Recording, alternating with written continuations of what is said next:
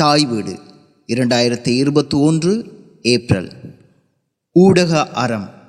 எழுத்து சுப்பிரமணியம் ஜெயசீலன். குரல் பி. ஏ. கே. ஹரேந்திரன். இந்த பிரபஞ்சத்தில் நமக்கு தெரிந்த உயிரினங்களில் மனிதர் தனித்துவமாக திகழ்வதற்கு ஒரு சில ஆற்றல்கள் அல்லது நாகரிக வளர்ச்சி படிகளை ஏதுக்களாக சுட்டிக்காட்ட முடியும். அந்த வகையில் மனிதரின் தொடர்பாடல் திறன் மண்ணுலகின் ஏனைய ஜீவராசிகளை விடவும் தன்னை முளிரச் செய்யக்கூடிய தகமைகளில் ஒன்றாக கூற முடியும். தொழில்நுட்ப விஞ்ஞான வளர்ச்சி காலமாற்றம் நாகரிக முன்னேற்றம் என்பவற்றின் அடிப்படையில் இந்த தொடர்பாடல் இன்றளவிலும் மேம்பட்டு வருகிறது என்பதில் மாற்று கருத்து கிடையாது.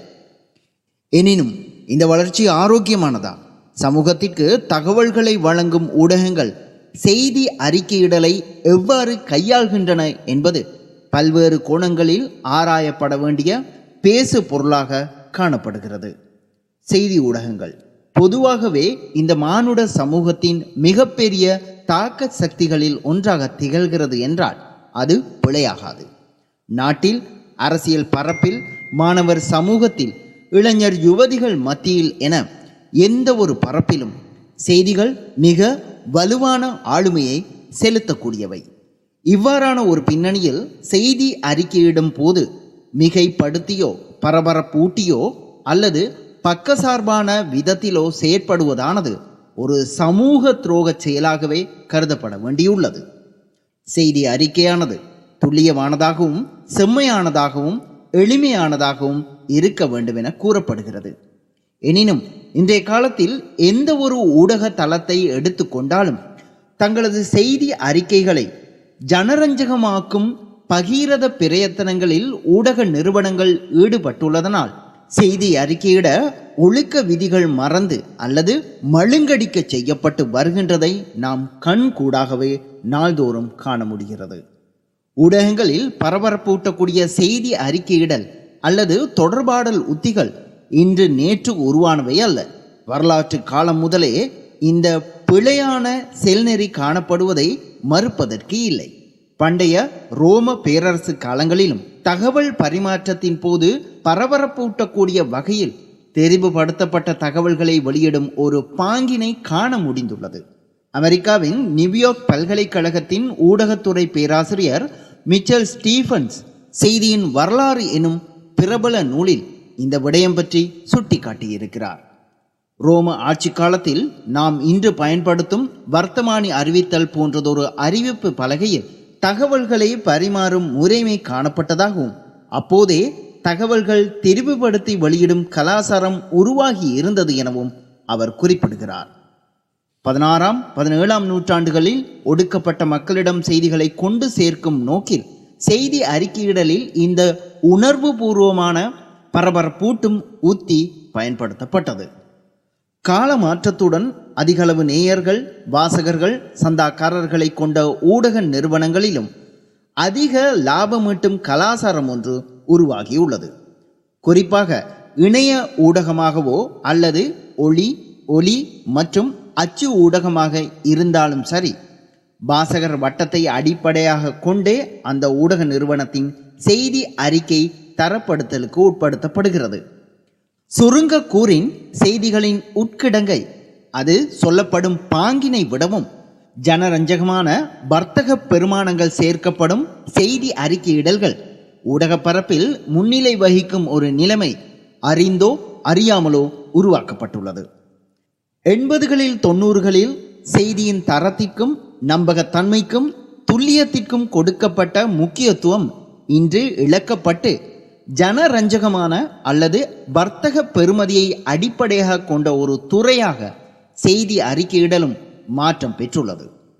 ஒரு செய்தியை எத்தனை பேர் பார்வையிடுகின்றனர் அல்லது செவி மடுக்கின்றனர் என்ற அடிப்படையில் ஊடக நிறுவனங்களின் வருமானம் தங்கியுள்ளதே இந்த நிலைக்கு காரணமாகும்.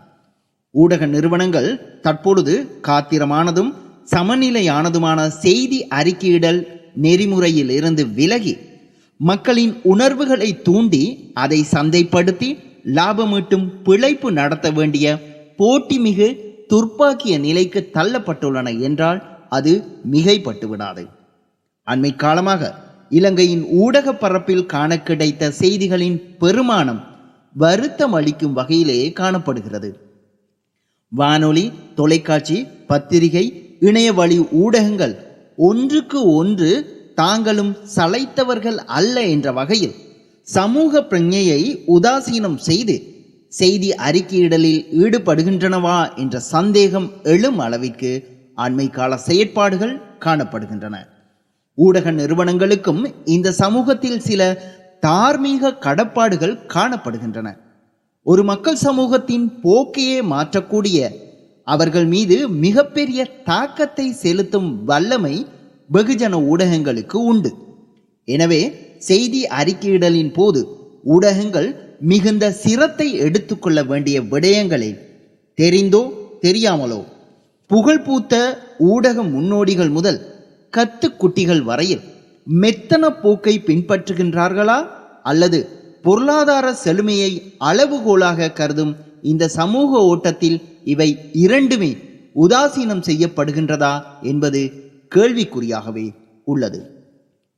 சமூக ஊடகங்கள் முதல் தொலைக்காட்சி வானொலி மற்றும் பத்திரிகை என்ற அனைத்து வடிவங்களிலும் செய்தி அறிக்கையிடப்படும் போது பரபரப்பு ஊட்டக்கூடிய செய்திகளுக்கு அதீத முக்கியத்துவம் வழங்கப்படுகிறது. அண்மையில் இலங்கையில் இடம்பெற்ற தனிமனித அந்தரங்கத்துடன் தொடர்புடைய சம்பவங்கள் குறித்தான செய்திகளை நாம் நோக்கின் இந்த விடயம் வெளிச்சமாகும். போலீஸ் உத்தியோகஸ்தர் ஒருவர் பெண்ணொருவரை கொலை செய்த விவகாரத்திற்கு இலங்கை ஊடகங்களில் மிதமிஞ்சிய அளவில் முக்கியத்துவம் கொடுக்கப்பட்டது. அந்த சம்பவத்தின் நியாய அநியாயங்கள் பற்றி வாத பிரதிவாதங்களை நாம் இங்கு சீர்தூக்கி பார்க்க வேண்டியது இல்லை.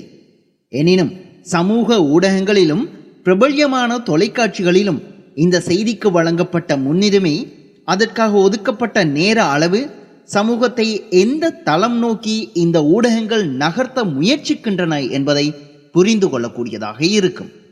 இந்த சம்பவம் இடம்பெற்ற நான்கு ஐந்து நாட்களாக பிரதான சிங்கள தொலைக்காட்சி செய்தி ஊடகங்களில் மொத்த நேரத்தில் குறிப்பிடத்தக்க அளவு நேரம் இந்த கொலை குறித்த செய்திக்கு ஒதுக்கப்பட்டதுடன் சமூக ஊடகங்களிலும் இந்த சம்பவத்திற்கு மித மிஞ்சிய அளவில் முக்கியத்துவம் வழங்கப்பட்டிருந்தது. இவ்வாறான செய்தி அறிக்கையிடல்கள் சமூகத்தை சீர்படுத்துவதற்கு மாறாக சமூகத்தை மேலும் பிறழ்வான ஒரு நிலைக்கு இட்டுச் செல்லும் என்பதே நிதர்சனம். எனினும் இவ்வாறான சம்பவங்களை திரும்ப திரும்ப காண்பித்து பிள்ளையான வழியில் செல்ல துளியும் எண்ணமில்லாதவர்கள் மத்தியில் கூட இவ்வாறான ஒரு செய்தி அறிக்கையிடல் பிழையான எண்ணப்பாடுகளை விதைக்கும் என்பதை உளவியல் ஆய்வாளர்களின் கருத்தாக காணப்படுகிறது. சினிமாக்களை பார்த்து குற்றவாளிகளாக மாறியவர்கள் பற்றி நாம் கடந்த காலங்களில் கேள்விப்பட்டதுண்டு. அதேபோன்று இந்த சம்பவத்தை நாடக பாங்கில் செய்தி அறிக்கையாக வெளியிட்டு குற்றவாளிகளை ஹீரோவாக்கும் முனைப்புகளில் பல ஊடகங்கள் கூடுதல் சிரத்தை எடுத்துக்கொண்டிருந்தன இணையவழி ஊடகங்களும் தனது தளத்தின் பார்வையாளர் எண்ணிக்கையை கூட்டும் நோக்கில் சில மூன்றாம் தரமான அணுகுமுறைகளை பின்பற்றி வருகின்றன. குறிப்பாக அநேகமான செய்தி அறிக்கைகளின் தலைப்பிற்கும் அவற்றின் உள்ளடக்கத்திற்கும் எவ்விதமான பொருத்தப்பாடும் இருப்பதே இல்லை. மிகவும் உன்னிப்பாக அவதானித்தால் அந்த தலைப்புச் செய்தியின் எந்த ஒரு விடயத்துடனும் தொடர்பு படுத்தவே முடியாத வகையிலும் சில சந்தர்ப்பங்களில் அந்த செய்திகள் காணப்படுகின்றன. கூகுள் ஆட்ஸ் யூடியூப் சந்தாக்காரர்கள் பார்வையாளர்கள் மூலம் பணமீட்ட முயற்சிக்கும் பெரும்பாலான ஊடகங்கள் செய்தி அறிக்கையிடும் போது உண்மை யதார்த்தங்களை மழுங்கடிக்க செய்து பார்வையாளர்களின் உணர்வுகளை தூண்டி பிழைப்பு நடத்துகின்றன. தரமான ஊடக நிறுவனங்கள் இல்லை என கூறவில்லை. எனினும் பெரும்பாலானவை இந்த சந்தைப்படுத்தல் பொறியில் சிக்கி சுயத்தை இழந்து பரபரப்பூட்டும் செய்தி அறிக்கைகளை வெளியிடுகின்றன. பிந்திய செய்திகளை முந்திக்கொண்டு வழங்குவதில் நாங்கள்தான் நம்பர் ஒன் என்ற மாயையில் அநேகமான சமூக வலைத்தளங்களும் ஏனைய ஊடகங்களும் அடிப்படை ஊடக நெறிகளுக்கு பிறழ்வாக செய்தி அறிக்கையிடல்களை மேற்கொள்கின்றன. உதாரணமாக சம்பவம் ஒன்றுடன் தொடர்புபட்டவரின் இன மத அடையாளங்களை தலைப்பில் எழுதி அந்த ஒட்டுமொத்த சமூகத்தையும் காயப்படுத்தி சுகம் காணும் ஊடக கலாச்சாரம் உருவாகியுள்ளது. சமூக ஊடகத்தில் ஒரு செய்தியோ அது சார்ந்த புகைப்படமோ அல்லது காணொலியோ வெளியிடப்படும் போது பின்பற்ற வேண்டிய அடிப்படை ஊடக விதிகள் பின்பற்றப்படுவதே இல்லை எனலாம்.